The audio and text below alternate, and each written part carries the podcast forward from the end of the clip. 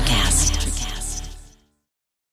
Your brain needs support, and new Ollie Brainy Chews are a delightful way to take care of your cognitive health.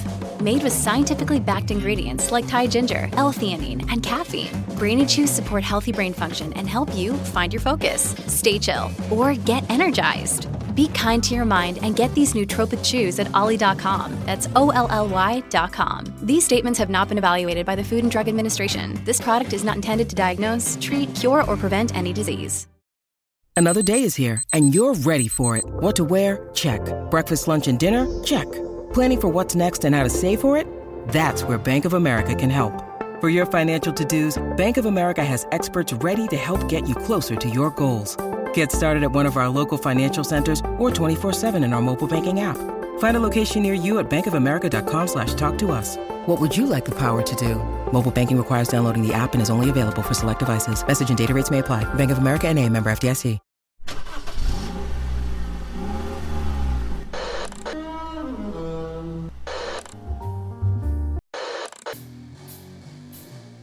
Music.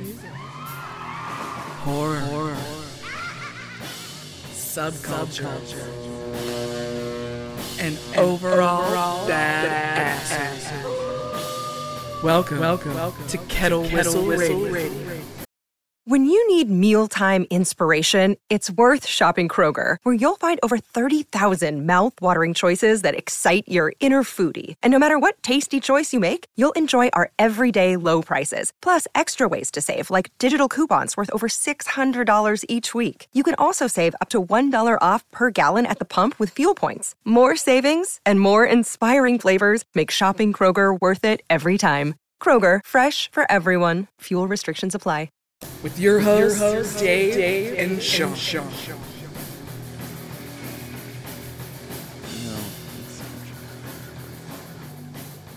Testing. Hey, how the fuck are you? Hi.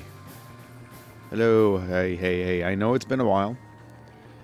We have a very special guest tonight, C.J. Goodwin, director, writer, producer, and actor. And he has a new take on Sherlock Holmes. And it's one that I don't think I've seen done yet. Maybe they've done it in Europe. I don't think so, though. I'm very schooled in Arthur Conan Doyle, and I know the approach that he took with his Sherlock Holmes character. And C.J. Goodwin actually takes it there. I'm very interested to hear what he has to say about that. He also has a scale of ghostality and fear factor.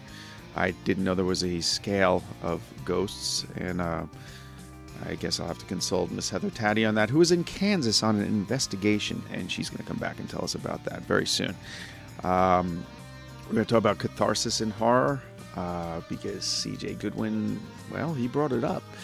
And Eyes of a Roman. He took this bold approach at a historical, an arc on history. And we'll have him talk about his dramatic piece. But yes, Jackson was his horror movie, and he's going to talk about that too. And we're talking a little bit about soundtracks and what's important about them and music in general and how important it is to a film. And got a lot of music that goes on here too, I got to say. We're going to be playing some new stuff too. A band called PMAD, P-M-A-D. And a song called Sisters. Now there's a lot of, I'm going to say this is like a tune for like fans of 120 minutes back in the 80s into the 90s. There's a lot of alt-rock, goth, I want to say post-punk as well going on here. You're going to hear a lot of different sounds from different bands that you probably liked if you grew up in the 80s and into the 90s. I did not. I have 70s, and I please ran the gamut of all that. But I got to say, it's reminiscent of everything you heard on 120 Minutes. And the guitars. Pay attention to the guitars. Artistic, amazing, and revolving, and even the bass. Like, there's a lot going on here. And I enjoyed this tune, and I enjoyed this band. Again, PMAD, lowercase p, uppercase M-A-D. The song is called Sisters. And this album was released on August 31st, the new singles. I'm going to read this right off the bat here from the band itself. The new single Sisters is PMAD's take on those we love gone too soon. They don't go away very far. They walk beside us every day, having left such an impression on us. They are still loved, still missed, and a very important influence on our lives. Sisters by PMAD is a simultaneously intense, dark, brooding, and yet hopeful song, showcasing high-energy guitars and an organically authentic drum line. Sisters is an emotionally warmy, It's warm indie rock, and a song that boldly presents a post-punk rock sound and lyrical style. As always, PMAD has us thinking with his powerful lyrics. One man, I do know the man. We're going to talk to him soon. With his powerful lyrics, this time on the love and loss of those closest to us. And I want to thank you assholes that are texting me right now as I'm reading this, because it almost dedicated it to you. But that's my fault for having my phone on. Quite frankly, my heart goes out to my friend Joanne, who had a major loss. A lot of my friends did this summer. We all did at some point, and my family as well. And I'm thinking of my friend Joanne out in Long Island right now. And you're not alone, kid. You're not alone. We're all there with you. And we'll let this song go out to you. Apparently, it's right on par with where we are right now. So let's listen to PMAD right now, Sisters. And we'll get in with C.J. Goodwin. And let me tell you, this guy, very insightful. I think he downplays himself a little bit because there's a lot of talent going on there, and a lot of bold, very bold, taking on the Sherlock Holmes character.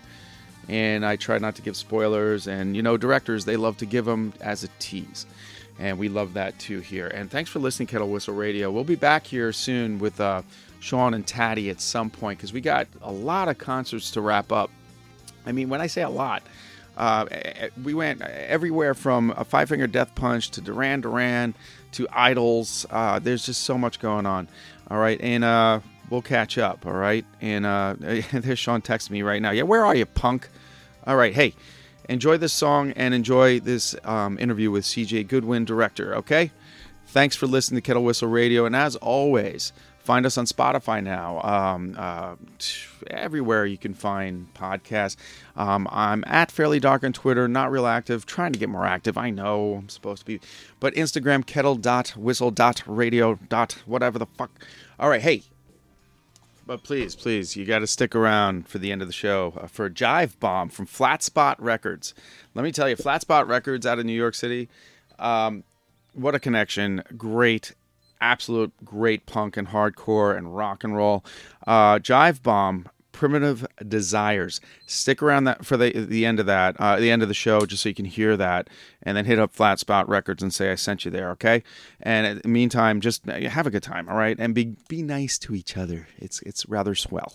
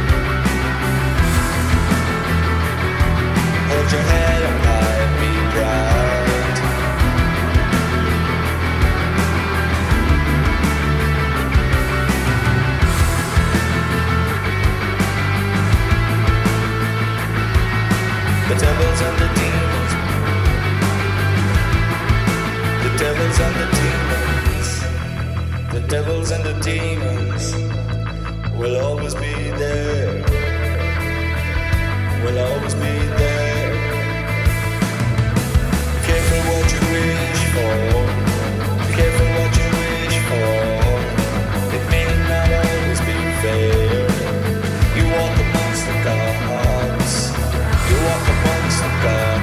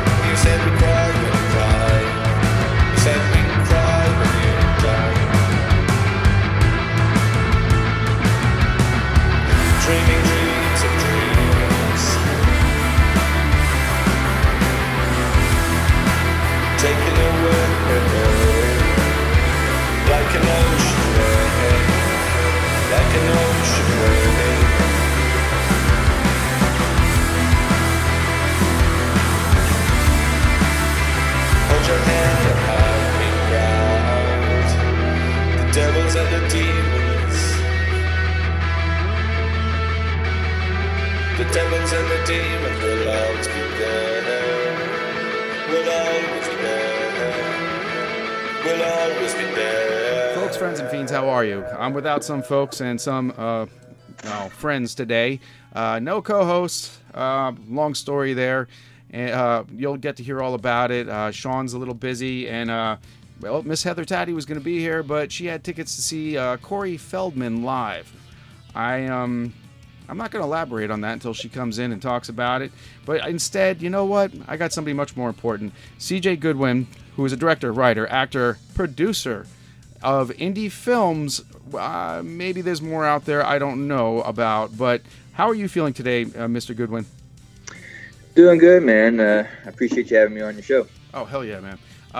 What's your mindset like right now?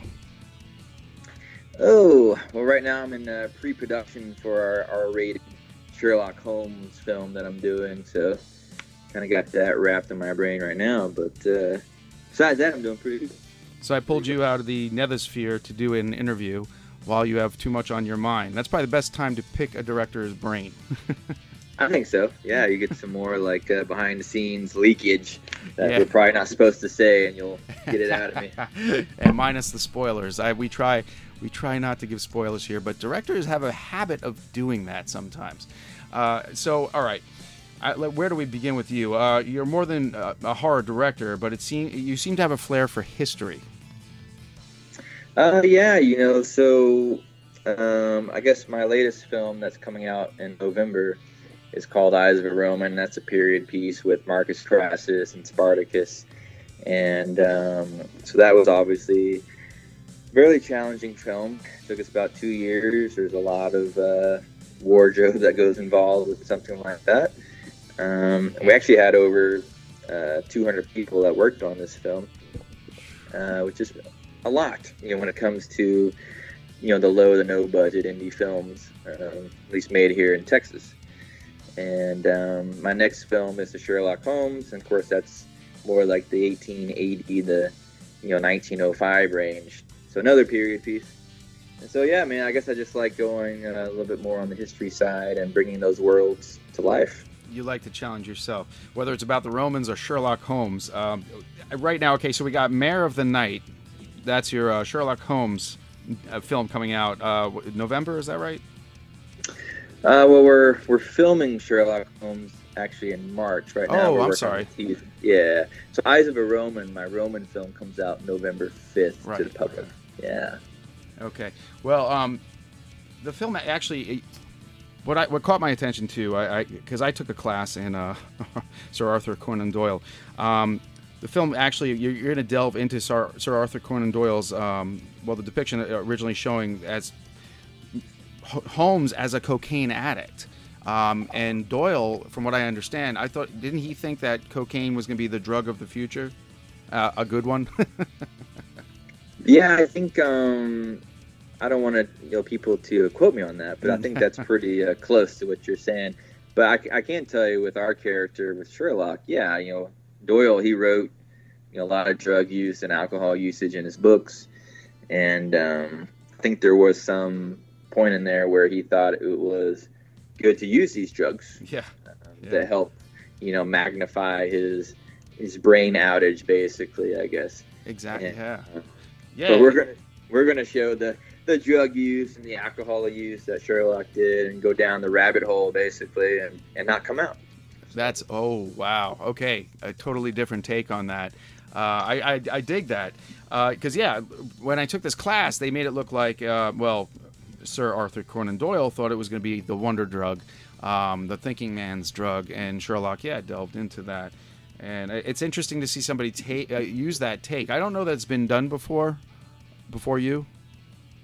I don't think so, man. Like, I researched it because I don't like to do stuff that people have done before. Obviously, the character's been done a lot. Mm-hmm. But I think what drew me to him was the way that he was written about. And I was like, man, you haven't really seen the drug usage or the alcohol usage too much on the character. Mm-hmm.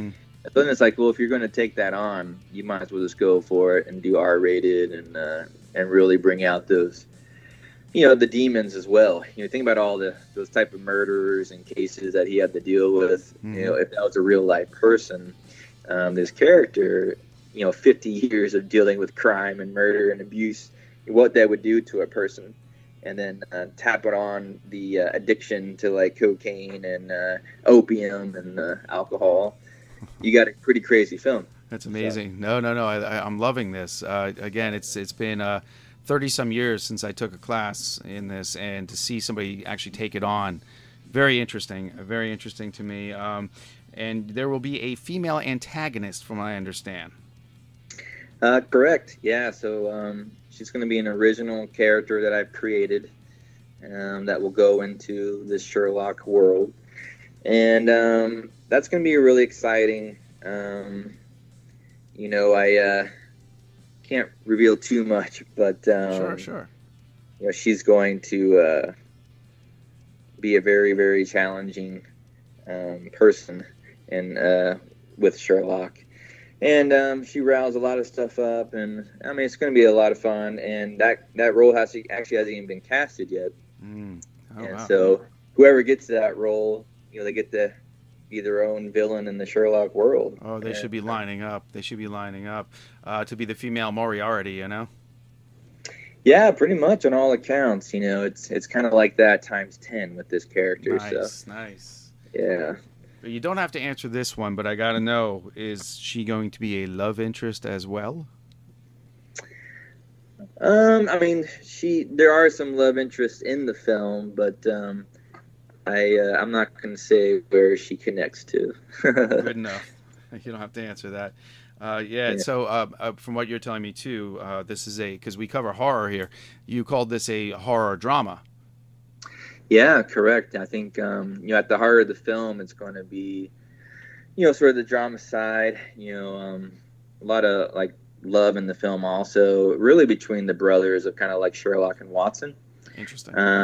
But then around that, we're going to surround them with these horrors. And, what's fun about it is, again, with all these type of cases that he's done, and all the drugs he's taking. You can kind of have some fun, especially like on some hallucination type, nightmarish type scenes. Oh, man. And so that's what we get to play with. And that's kind of where the horror side comes in, where you'll see, some scary things, some unsettling things, kind of just a mix of horror, right? It's like suspense and ghost-like items and, you know, graphic-type items. It's like a big mix. Basically everything dark you would think of in the horror or the Sherlock world we're going to show. And there's a lot to cover there. They crossed over many times into the horror drama. Well, they crossed over many times. And Doyle himself, Sir Arthur Conan Doyle, unlike his character, he believed in fairies, the European version, not Tinkerbell, folks. And the funny thing is that Sherlock did not. He was mathematical.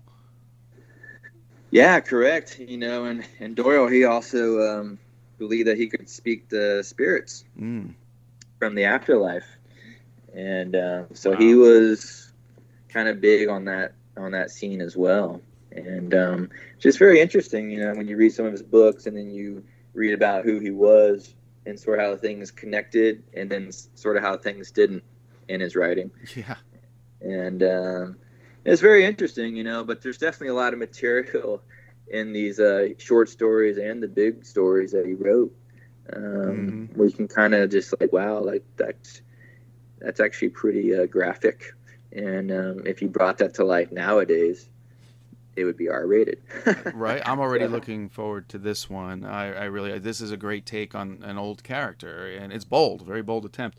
Now you have it seems like Les Best is a muse of yours. Is he playing the lead role?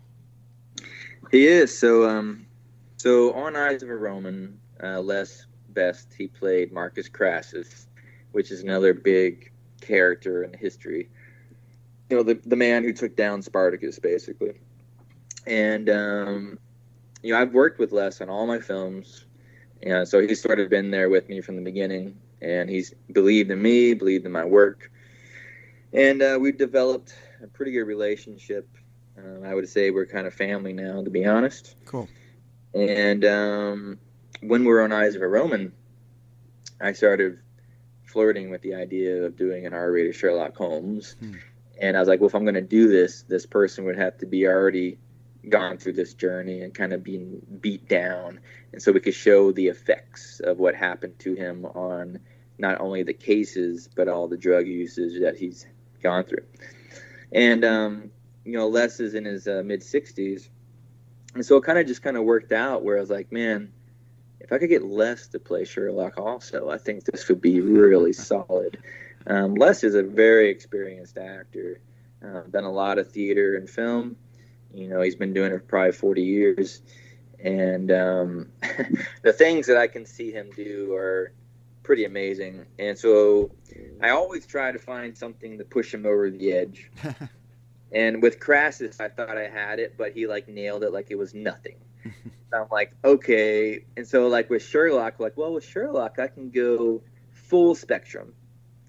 And so my goal is to really push him over that edge and basically try to break him as an actor. And but I think that's what all actors want anyways. You know, they want that challenge.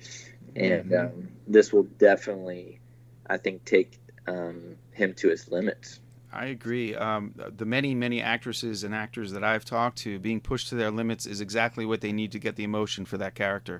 That's in my experience. I'm not an actor. I've been in indie film, but I'm not an actor. But I've seen it. When they get pushed, they get better. Yeah, you know, we were actually filming the part one of our teaser trailer this past weekend. And he was helping on an audition for one of these roles. And I got to see him act out this scene that I wrote for the first time at this audition. And, yeah, man, it was really exciting just to watch him bring it to life, you know, with not only the bringing out the dialogue, but just the, you know, nailing the accents that you have to have.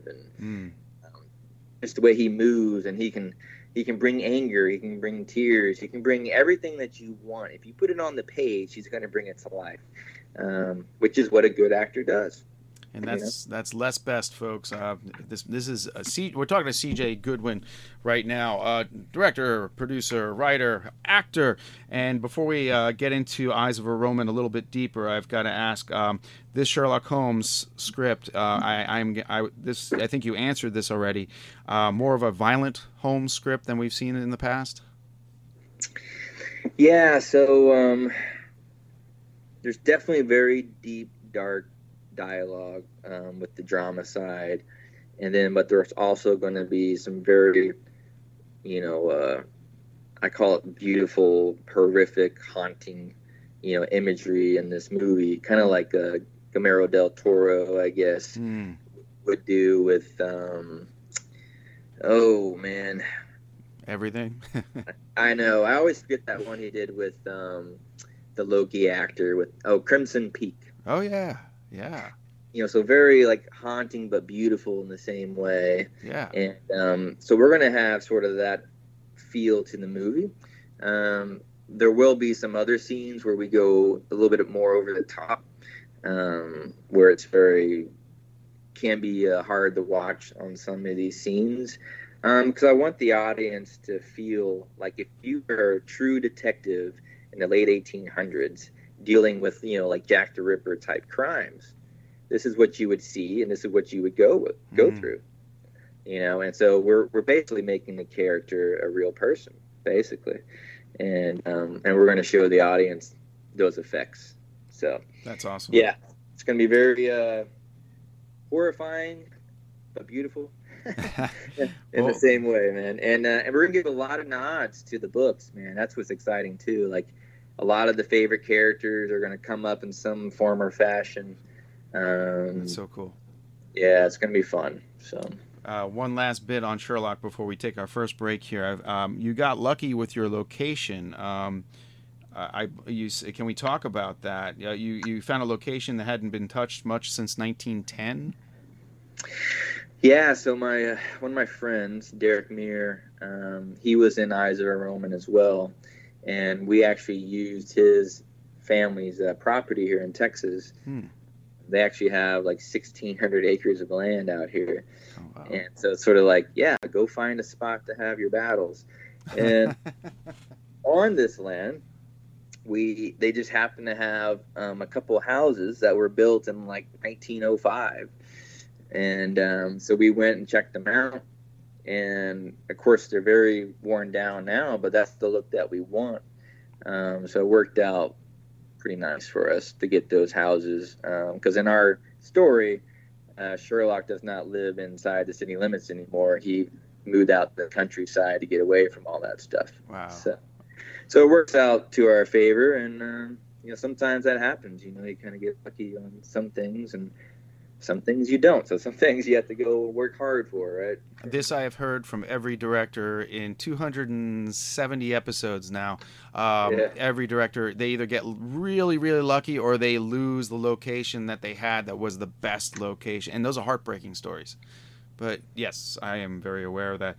All right, well, we're talking to C.J. Goodwin here, and we're going to be talking. Yes, there's some horror folks coming up here. We're going to tease Jackson, which I got to say, I saw that trailer, and I was sold on Les Best on that. And that we'll close with that one. But we're going to get into Eyes of a Roman when we come back from break here, folks. Hey everyone, it's Margarita from Edge of Paradise, and you're listening to Kettle Whistle Radio.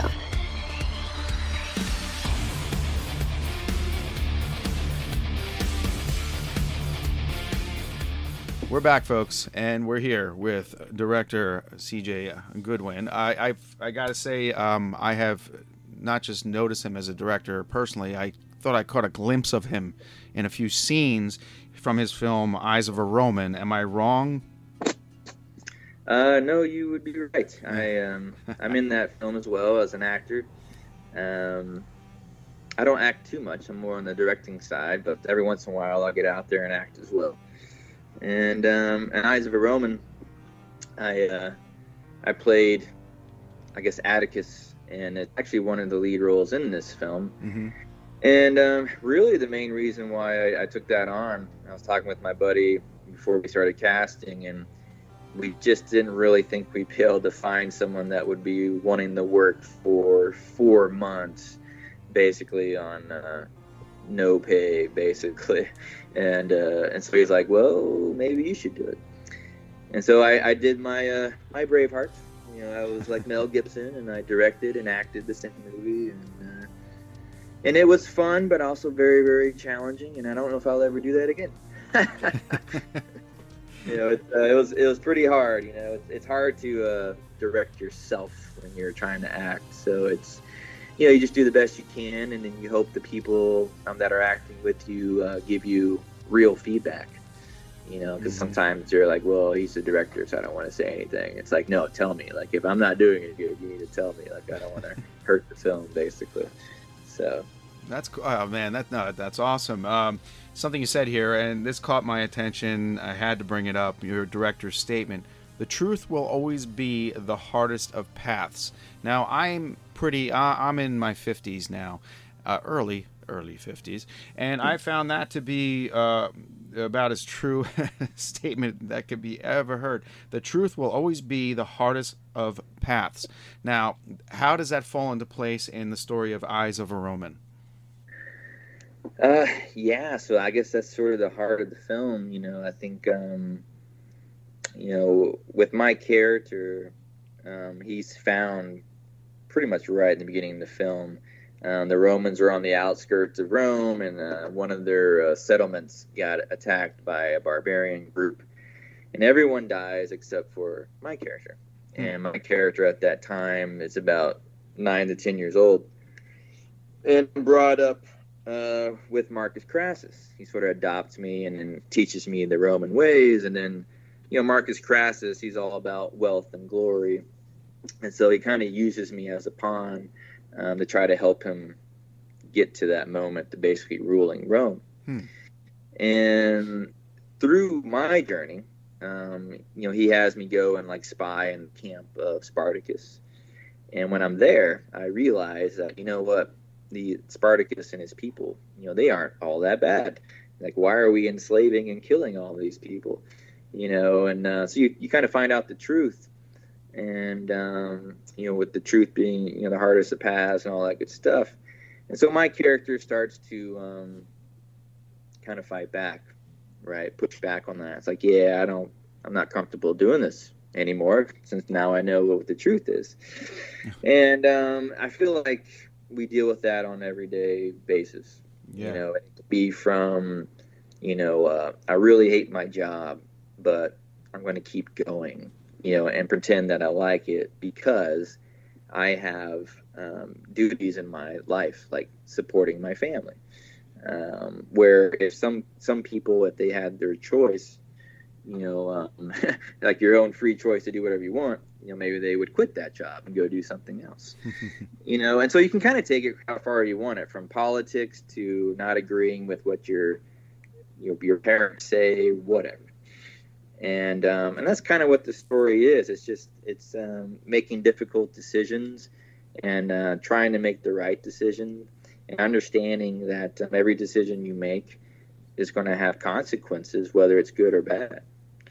And that's kind of what we deal with. I mean, anyone that knows about history, Spartacus made a choice. He decided to stand up for what was right. And he did a good thing for a little while, but then he lost. He got killed and everybody got crucified. So even though he did the right thing and he made the right choice, he still paid for it, right? Right. And so sometimes when you do the right thing, it doesn't always turn out to be the best ending, basically. And that's true in life. Very true. You know? Very true. And so I just wanted to show that it was exactly the same, basically, in history as well, you know. Things haven't really changed on that level, if you know what I mean. Absolutely. And here we are talking about it. So it did make some kind of difference. I find it very bold of you, but very bold in general, to take a piece of history. And I find it fascinating to make the audience see things from a different perspective. Was that your goal here? Are you changing history or just their perspective? I'm definitely not changing history. I'm just, it's more getting different perspectives from different people within. You know, I think what's fun with this is we get perspective from, you know, in this time frame, a female slave, a Roman soldier, an adopted child, Spartacus, and Marcus Crassus. So you're almost getting 5 or 6 different perspectives in the film of what they believe in and what they believe is right. And that's what's interesting because, you know, as you know, in this world that we know today, there's a lot of people out there that they believe what they're doing is right and nothing else, you know, and so everyone has different perspectives on everything. Yeah. And so in this film, I show what these perspectives are from each characters. And what's fun, though, with this movie is that each character, at some point in time in the film, they do think about what the other person or people are saying to them. And even if it doesn't turn them completely, you do see them think about it in the film, and it does have an effect on them, at least momentarily. Yeah. So that's interesting to watch, even, you know, some of the big guys like Marcus Crassus. So and now you said you filmed this in Texas. You're in San Antonio, correct? Yes. But you filmed it elsewhere. Now, I don't care, anywhere in Texas. Wardrobe had to be not just expensive, but very uncomfortable. Right. Was that the biggest complaint? Yeah, so Texas, you know, we're not like obviously the northern states in the U.S., you know, when it comes to being cold. No, I've spent a lot of time in Austin and Dallas and Euless, but yeah. I would say, for San Antonio, our cold weather, you know, in the mornings, it's normally like, you know, mid-30s. And then by like 2 o'clock, it's like 55 or 60 degrees. Right. And we consider that cold. You know, we're wusses. Now, of course, in the summer, it's 110. And so people, if they're from the north, they come down here, they're like passing out. Oh, yeah. So it's like the reverse effect. You know? And but, you know, we were out there in basically just tunics and sandals running around in 26-degree weather. And it was cold, man. It was cold. And we had chain mail that was real. Oh, cool. Okay, I was going to ask about that. Okay. Yeah, so that was very, very heavy for the actors. And, of course, that was very cold as well when it was cold outside. The helmets were legit. We actually made our own swords out of wood. And then with the prop department, they were able to add, I forgot what it's called. It's not foil, but it's something that can kind of go over the wood to make it look real. On top of that, just, you know, kind of spray painting it the right way and movie magic, basically. Yeah. No, I love it. I love this stuff. You probably shouldn't give it all out. Yeah. Yeah. Well, you know, I think, even like the big blockbusters, you know, they're not using real swords either, you know, or they should be. So. They shouldn't be. Yeah. Well, yeah. Well, no, we won't get it. That's a whole nother story and level we're not going to talk about today. But there is something soundtrack, location we already talked about, but soundtrack. How do you go about getting a soundtrack for a film like this? Where do you begin? Well, so my composer, his name is Antonio Bradanti, and he lives in Canada, actually. And we've never met in real life. We just only met through like, basically Zoom calls or, you know, the Facebook Messenger stuff. And we found each other for the film Jackson. And on Jackson, which was my second feature, he wrote that music for me. We worked really well together. And then from there, we did Goodnight L&B, which was going to be a feature but turned into a short because of all the COVID stuff. And then with Eyes of a Roman, he wrote that score as well. And that's kind of how I got my music, you know. And when you have a composer like Antonio, it's a game changer, basically. Mm-hmm. You know, if you have great music that goes with your story, which we do, and, you know, the music, it's very majestic. You know, it's kind of like Gladiator, you know, Ridley Scott's film. It, very similar to that style, I guess. We're very focused here on soundtracks, so yeah, it's very important to us too. Oh, that's good. Yeah, yeah, I think if you're really into that type of music or soundtracks, you know, like Gladiator or Braveheart, this is right up there with it. He did a really great job. You can hear a little bit on the trailer that's out right now. Eyes of a Roman trailer. There's some of his music with that. Cool. And it's just beautiful work, man. He's a very talented guy. There's a lot of talented composers out there. He's one of them. And he actually just got picked up by Disney. Oh, jeez. Yeah, 4 or 5 months ago. So I don't know if I'm going to see him anymore. Ah, man. Maybe he'll do you a favor sometime, you know? Yeah, no, I'm sure he'll still be around and help me out. But, yeah, well, yeah, hopefully, yeah. You never forget your friends and the people that got you there. That's the way I've always looked at things. Now, curious, too. You probably don't have to answer this, but if it's a spoiler, but what was the hardest scene to film? What was the toughest one to film? Maybe a battle scene or violence, or maybe just an interaction. Well, that's a good question. I mean, I feel like, you know, every day since we were dealing with the elements, you know, 90% of the film was filmed outdoors. And we were filming in the winter. In fact, we had the for Texas, we had 2 weeks of snow. Geez, so you had an establishing shot problem. Obviously, I would have loved to get some snow shots, but you know, frostbite, and you know, when it snows in Texas, we don't know what to do, so they just shut down all the highways. And, I do know that traveling was not good, and then of course. Then we had the power outage.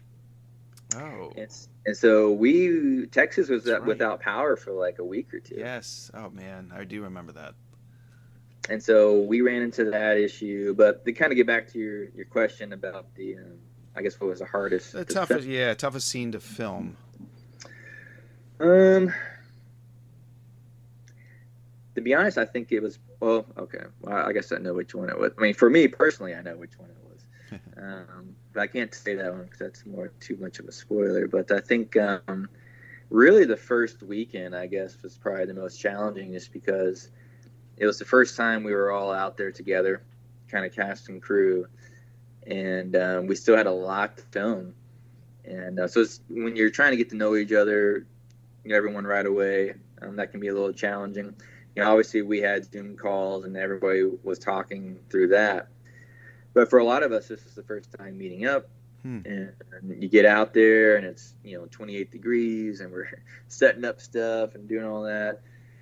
And I think that the first weekend I had some pretty heavy dialogue, and so right out of the gate, you know, I had to try to, you know, set that bar level, which was a little challenging because you're already doing so many things, right, as the director. Everything. But yeah, I mean, that was probably the hardest part. You know, everyone thinks it's, you know, normally the fighting scenes, but, you know, to be honest, we rehearsed for 3 weekends a couple of months before we started filming. So everybody already knew their marks. That's cool. Wow.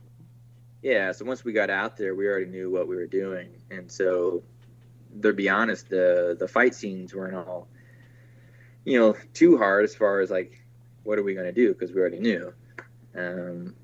Those get a little painful, you know, because even though we are using, like, wooden swords and stuff, if you see the trailer, there's people being flipped over people's bodies. And yeah, there was some punches in the face there, some raps to the head that looked like they connected.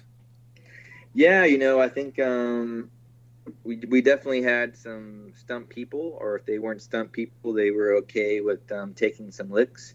You know, and that's all stuff that you get ahead of time, obviously, to make sure they're comfortable with that. Mm-hmm. I was one of those people. Obviously, I wanted to make it as real as possible. So I'm like, yeah, in the trailer, when Crassus slaps me in the face in the tent, he really slapped me.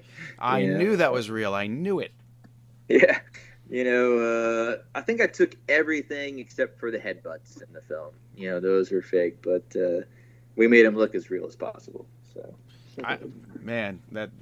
I'm just saying. All right. Well, you know, this is funny. I should have started with this, but we are kind of meeting for the first time. But the reason that you're here, you listened to the Patrick Ray interview I did, a phenomenal horror indie director. Are you guys friends? We're not. You know, I've actually never talked with Patrick. I know of his work. I've seen him through social media. Okay. And I follow some of his work and posts But I've actually never have spoken with them. Well, no, it's flattering that you appreciated that, and I'm glad that we met in the strangest ways. Just like you're saying, how you guys Zoomed each other before you were on the set.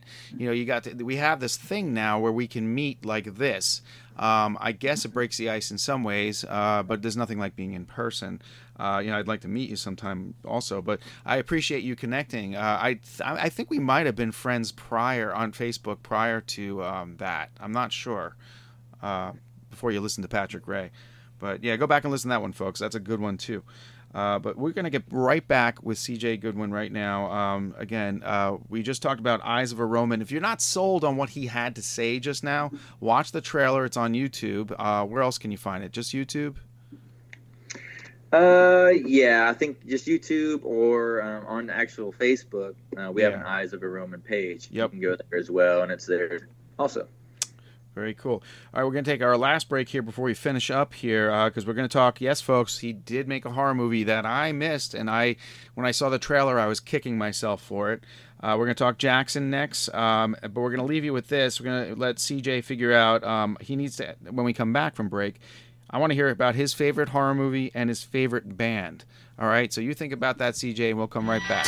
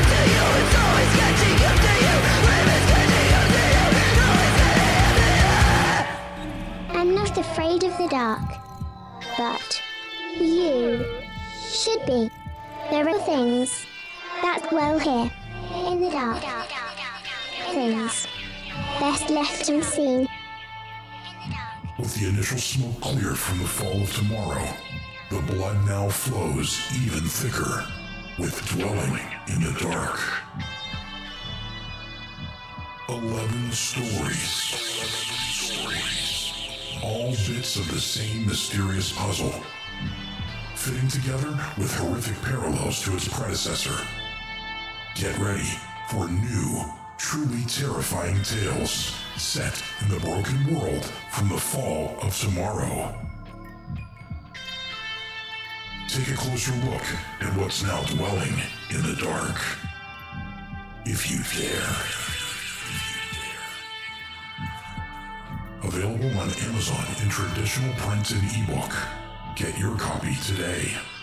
Visit www.fairlydarkproductions.com for more info on the author and his work.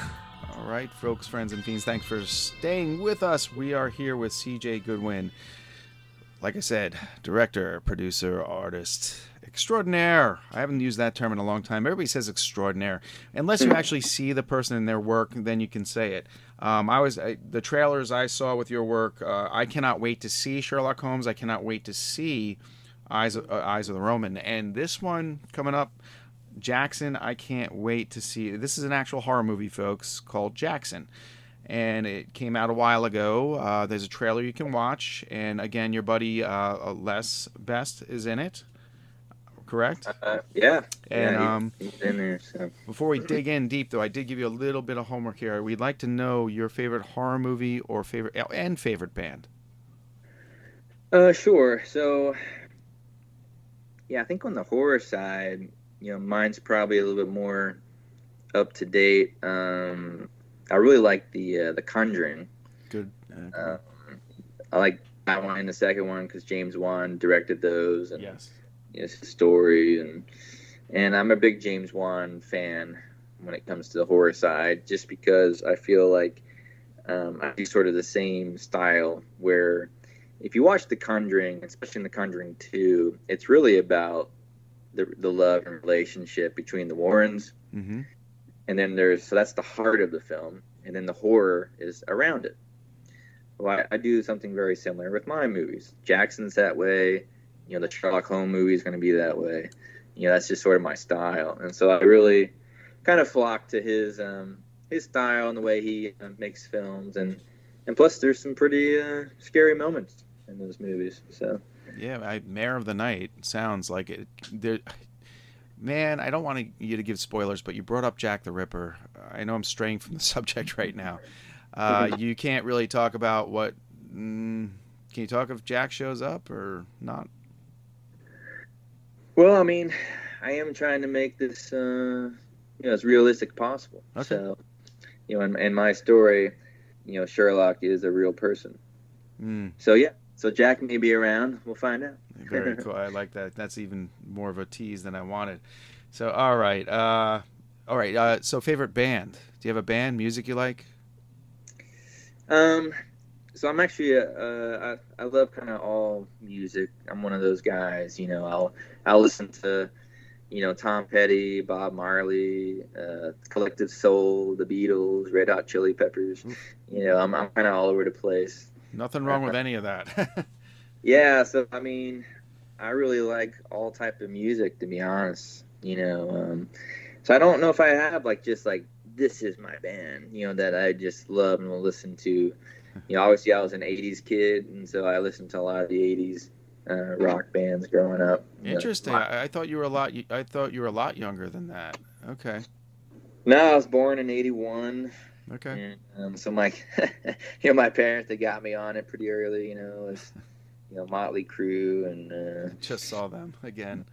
Yeah, I think they were in San Antonio, I think too, but I missed out on that one. But yeah, I got to give a shout out to some of my extras that were in Eyes of a Roman. Yeah, please.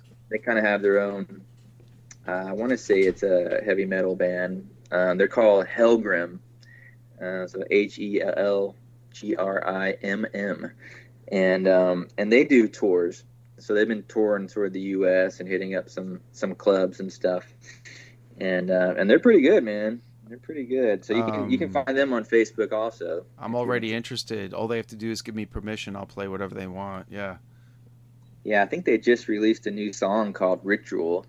And but yeah, I know they would love the shout out from you for sure. They're really nice people, man. They came on and helped out on my film. They were there every day I needed them, and then they go out and rock. So it's kind of a cool group for sure. I have an open door policy for any Texas band. Are they a Texas band? I assume they are. Yeah, they're out of San Antonio. Oh, yeah. Then please, I'll hit them up. But yeah, all I need is permission to play. I'm already interested. That sounds great. Yes. Now, Jackson. I just tagged you. Should be coming there in a second. Yeah. So I just tagged you for you, so it'll be easier for you to find them. I appreciate that. We love that. Any new music, just like our ears are tuned immediately. But now, back to you, my friend. So Jackson, this is a horror movie. Can you give us a little insight on it? The trailer does speak volumes, and it appears to be like one of my favorite kinds of that particular genre. But yeah, I'd love to hear if you could just give us a little insight on it. Sure. It's definitely a psychological thriller, that sort of style where there's, the paranormal and the ghost type feel, kind of like The Conjuring, that type of style. And basically the story, this really isn't giving anything away because it happens basically in the credits. But Trevor Knight, who is played by Les Best, he's a paranormal investigator. Mm-hmm. That is his career. And his wife dies giving childbirth to his son, who his son's name is Jackson, hence the title of the film. And as Jackson grows up, probably around 7 or 8 years old, Trevor realizes that Jackson can kind of get in touch with the spirits and see things. And so once he finds this out, Trevor Knight, he decides to use his son to his benefit and put Jackson in these very intense situations. And I kind of made a scale, so like a GH5, which means ghost house, and then 5 is the highest level you can have. Well, so he was like kind of prepping his son, right, with some GH1s and 2s, so they're not too intense. Mm-hmm. But once you get to GH4s, the ghosts can harm you. And obviously GH5 is the worst that it gets. And GH5 was actually my first film that I made. That's the title of it. I saw a glimmer of that. I was going to ask you about it. Is that available? I don't think so. Yeah, GH5 and Jackson, they were out and they were available. Like we were talking about a little bit before, it was on Amazon Prime and these other platforms. Right. But it got taken off, and I just haven't really re-released it back to the world yet. Okay. Doesn't mean I'm not going to. You know, I can definitely send you a private link pretty simply. Please. Where you can check it out. Please, I'd watch it tonight. So what's interesting, you know, GH5 was my first film, and then Jackson is actually the prequel to that. Cool. And so those two movies connect. I love it. But now they can be watched separately. If you only watched one of them, you would never know, you know what I mean? And so you don't need the other film to make the other film, basically. But there are connections, so it's a lot of fun to kind of watch both of them, kind of see some of those Easter eggs, you know? No, I love it. That is actually my favorite approach to writing. Truly. If you could read two things separately, but you can put them together, but if they're separate, they still stand on their own. There's something to that I've just always found intriguing, and I've done it myself. Yeah, it's very cool. And so obviously, if you see the Jackson trailer, you can kind of see where it starts to lead to. Kind of Trevor, he kind of gets, you know, pushing for that, the money and the glory type of thing, and he gets kind of out of control, and before you know it, it's just chaos, basically. And but it's also very heartfelt in there. You know, I when I was writing it, you know, I have a lot of like the father-son type storylines, you know, in my films, and I think most, you know, writers, I think they, you know, you write what you know. And so I think it's sort of the same with musicians. So like if you've been affected in a certain way in your personal life, you kind of end up writing about those type of things. And so I draw from that. You know, I draw from what's around me and kind of what affects me as a person. And you kind of put that into your writing while you're creating these characters. And I don't know. So it's fun, man. It's fun to do. It's another... really great film performance by Les. That was my second feature, and you know what's fun is, you know, if you watch both of them, you see the progression. You know, GH5 was my very first film. You know, I didn't go to film school. I just learned on my own, and so GH5 on all accounts is pretty rough. You know, and then Jackson's 10 times better. You know, Eyes of a Roman's 10 times better than Jackson. You know, so you just keep growing as an artist and getting better and better and better. And it's always fun. I think that's why Les keeps coming back and works with me, because he sees my progression. But he also sees the passion and the love that I put into each project.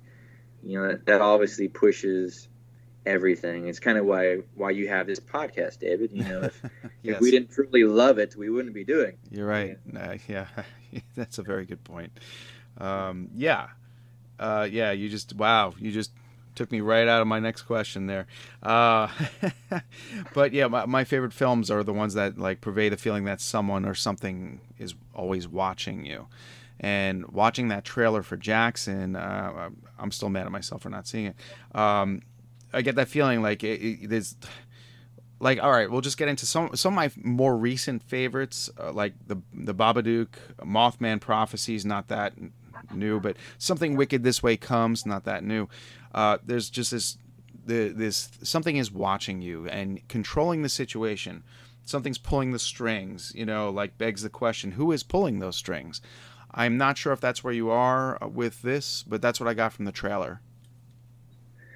Yeah, you know, there's definitely some of that in there. You know, I think, the heart of the story with this one is,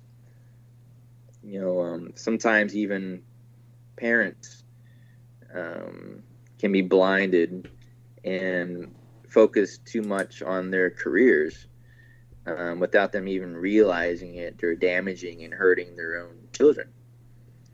And I think that's where this story sort of stems from. And it kind of goes from there. And I think that's where the heart of this film is. And that's why there's definitely, some emotional moments in the movie. And that's kind of where I live. Even if it's a horror film, there's going to be some deep dialogue with emotion involved. And not all horror is like that. No.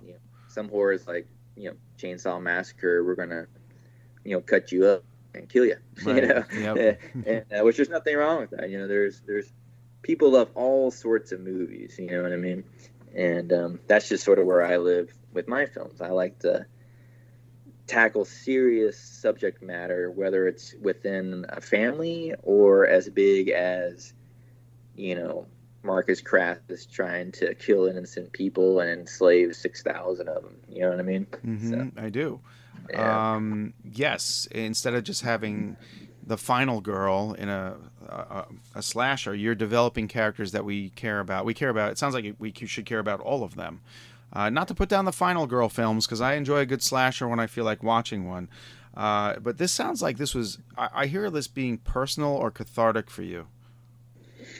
Yeah.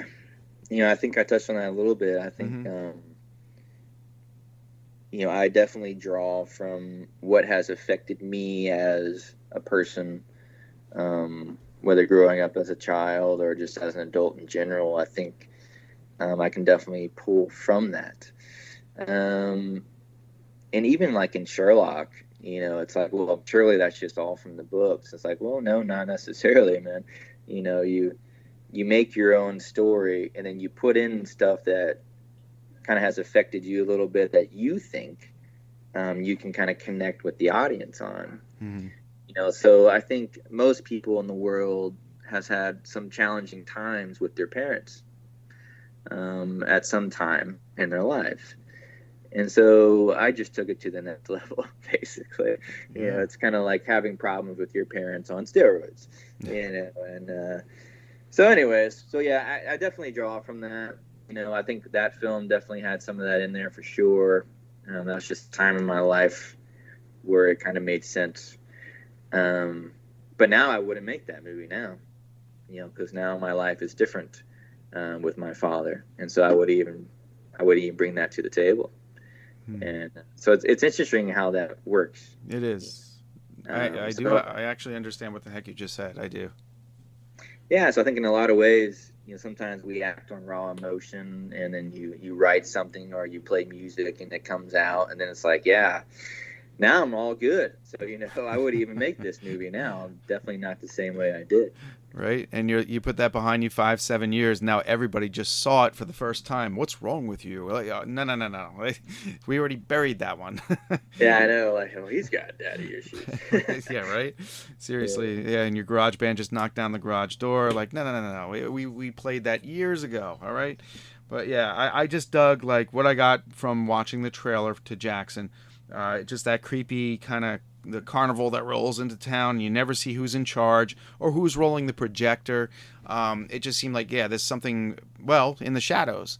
And I guess we can't talk too much about it, but I'm totally intrigued. Well, very cool, man. Very cool, yeah. I can definitely send you that link for sure. And then, it's going to come back to the public soon. I'm looking at, like the Film Hub stuff and mm-hmm. getting it back on some platforms and things of that nature. So, obviously, once it gets back out there, I'll let the world know. Yeah, so they please. Can watch it too. Yeah. Please. Well, we got some big stuff coming out for you. So we got, all right. So Eyes of a Roman, November. We got Sherlock Holmes, March. Correct. Yeah, so Eyes of Roman comes out November 5th. I'm actually having a red carpet premiere at the Kerrville Callow Theater here in Texas. It's about 40 minutes from San Antonio. And basically because we filmed in that area. Mm-hmm. So we had a lot of the cast and crew from that area. And so it sort of just makes sense. That's the first place to show it in a venue. Unless we make Austin Film Fest. We did submit to Austin Film Festival, and we're definitely hoping we get picked up there. And we'll see what happens. I bet you do. Yeah, I bet but you in do. March is when we're filming Sherlock. So. Oh, okay. I'm sorry. Okay, yeah. So I'm confused on dates. And all right, because I'm just excited, and I hate waiting. Right.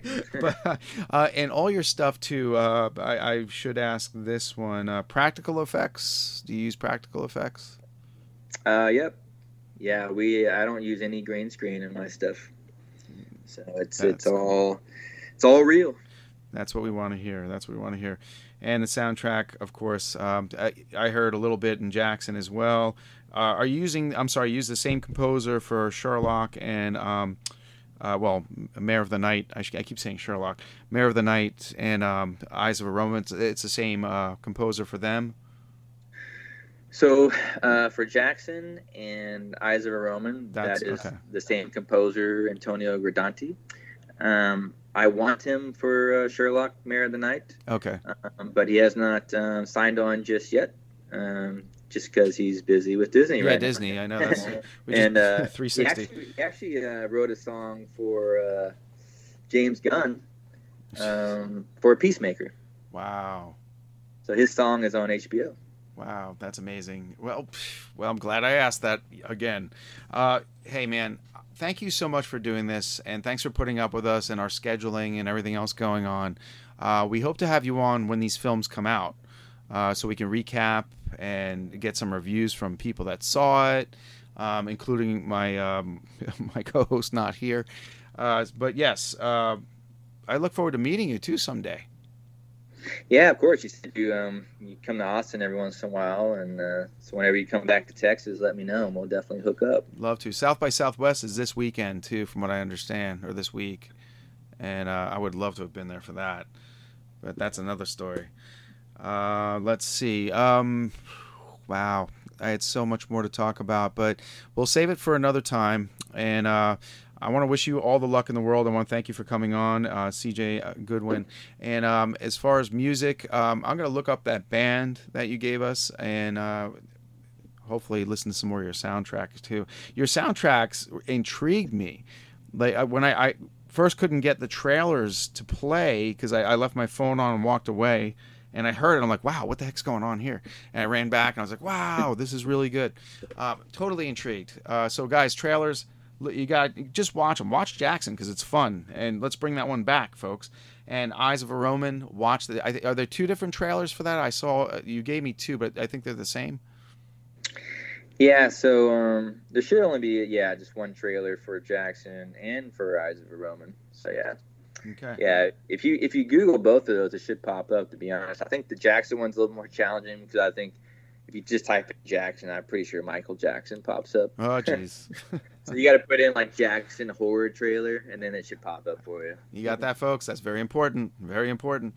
And I'm sure your eyes are looking to the future. I don't know if you can tell us what you have planned, but I'm sure you have, like, 5 different things in your mind right now. What's next on your plate? Yeah, so after Sherlock, Mayor of the Night, we're probably going to be doing a horror trilogy, to be honest, which is going to be pretty wild because we're planning on filming all 3 within a 6-month time frame. Wow, cool. And then we want to release each film like one every year, basically. All right. I like that. Yeah, so that's going to be fun. And then I kind of have like what I call my Oscar film. It's a big Texas movie, and that one would definitely need, I don't know, definitely some money behind it and a lot of actors. So we'll see if I can get there. I hope I can because the story we have is it's a beautiful story, and I would love to be able to tell it. So, well, watching you pave your way, I can tell you it looks pretty good to me compared to a lot of people I have talked to, and some of them very good stories. I wish you all the luck in the world, and I can't wait to watch these movies. And hey, are you doing any horror cons anytime soon? No, I don't think so. You know, I'm just too busy. Yeah, you know, I got the festivals coming up, and then the premieres for Eyes of a Roman, and then like we're kind of filming the teaser trailer right now just to get ready for the crowdfunding push for Sherlock, and then you know, then the holidays will be here. Oh yeah, so I'll be with doing the family stuff. So. Oh, that again, yes. Yeah. Well, if you happen to be in Point Pleasant on September 16th through the 18th, I will be there for the Mothman Festival with my author friend Christine Soltis, and it's going to be a hell of a great time, and they do it every year, and this is the first time we actually got in, so I'm looking forward to that. Many a HorrorCon coming up, folks, and if you want to find us on Facebook, Kettle Whistle Radio. If you got music for us, you know, hit me up on Facebook, man. David, you know, my stupid name, last name Fairhead, Fairhadaei, you know the name. But Kettle Whistle Radio at Gmail, if you have music to send me, we will play it with your permission, and I'm at Fairly Dark on Twitter, and of course, Instagram, kettle.whistle.radio. And this is where you send out all your socials right now, sir. Yeah, so I mean, obviously you can find me on just the IMDb page. C.J. Goodwin, it's Goodwin with the Y. You can find me on Facebook, Instagram, and that's probably about it, I think. You know, but I'm pretty heavy just on Facebook, to be honest. You know, that and Instagram, and then all my films are on Facebook as well. So Jackson, Eyes of a Roman, Sherlock, Mayor of the Night, even GH5. They all have their own page. So feel free to, you know, get on there and feel free to reach out to me anytime. I'm so glad we got to the bottom of GH5 because I was very curious about that. Well, folks, friends and fiends, thanks for listening. And check out C.J. Goodwin's work and go see his films when they're available. I'll probably let you know when they're available for streaming for sure. All right, and have a good night. Cool. Thanks, David. Take care, man.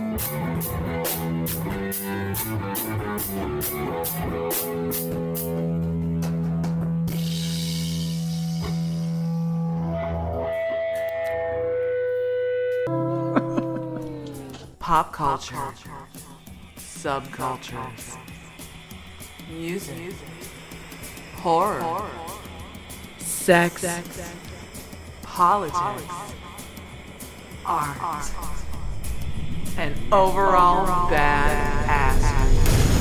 This is Society 13, redefining podcasting. Miles, are you ready to record our promo for Season 2 of the Wanna Bet podcast? David, have you ever seen a grown man naked? Miles, we're not here to quote lines from Airplane. We're here to tell people that Season 2 starts August 18th. But I like Airplane. I know you do, but Wanna Bet is a sports betting podcast. Each week we bet $1,000 on the NFL teams and games that we love. Well, that sounds like fun. It is fun. And last year you picked over 60% of your games correctly. How'd you do? We're not talking about that. We are telling people that they can find us every Friday. So no more movie quotes. Roger, Roger. Electric acid.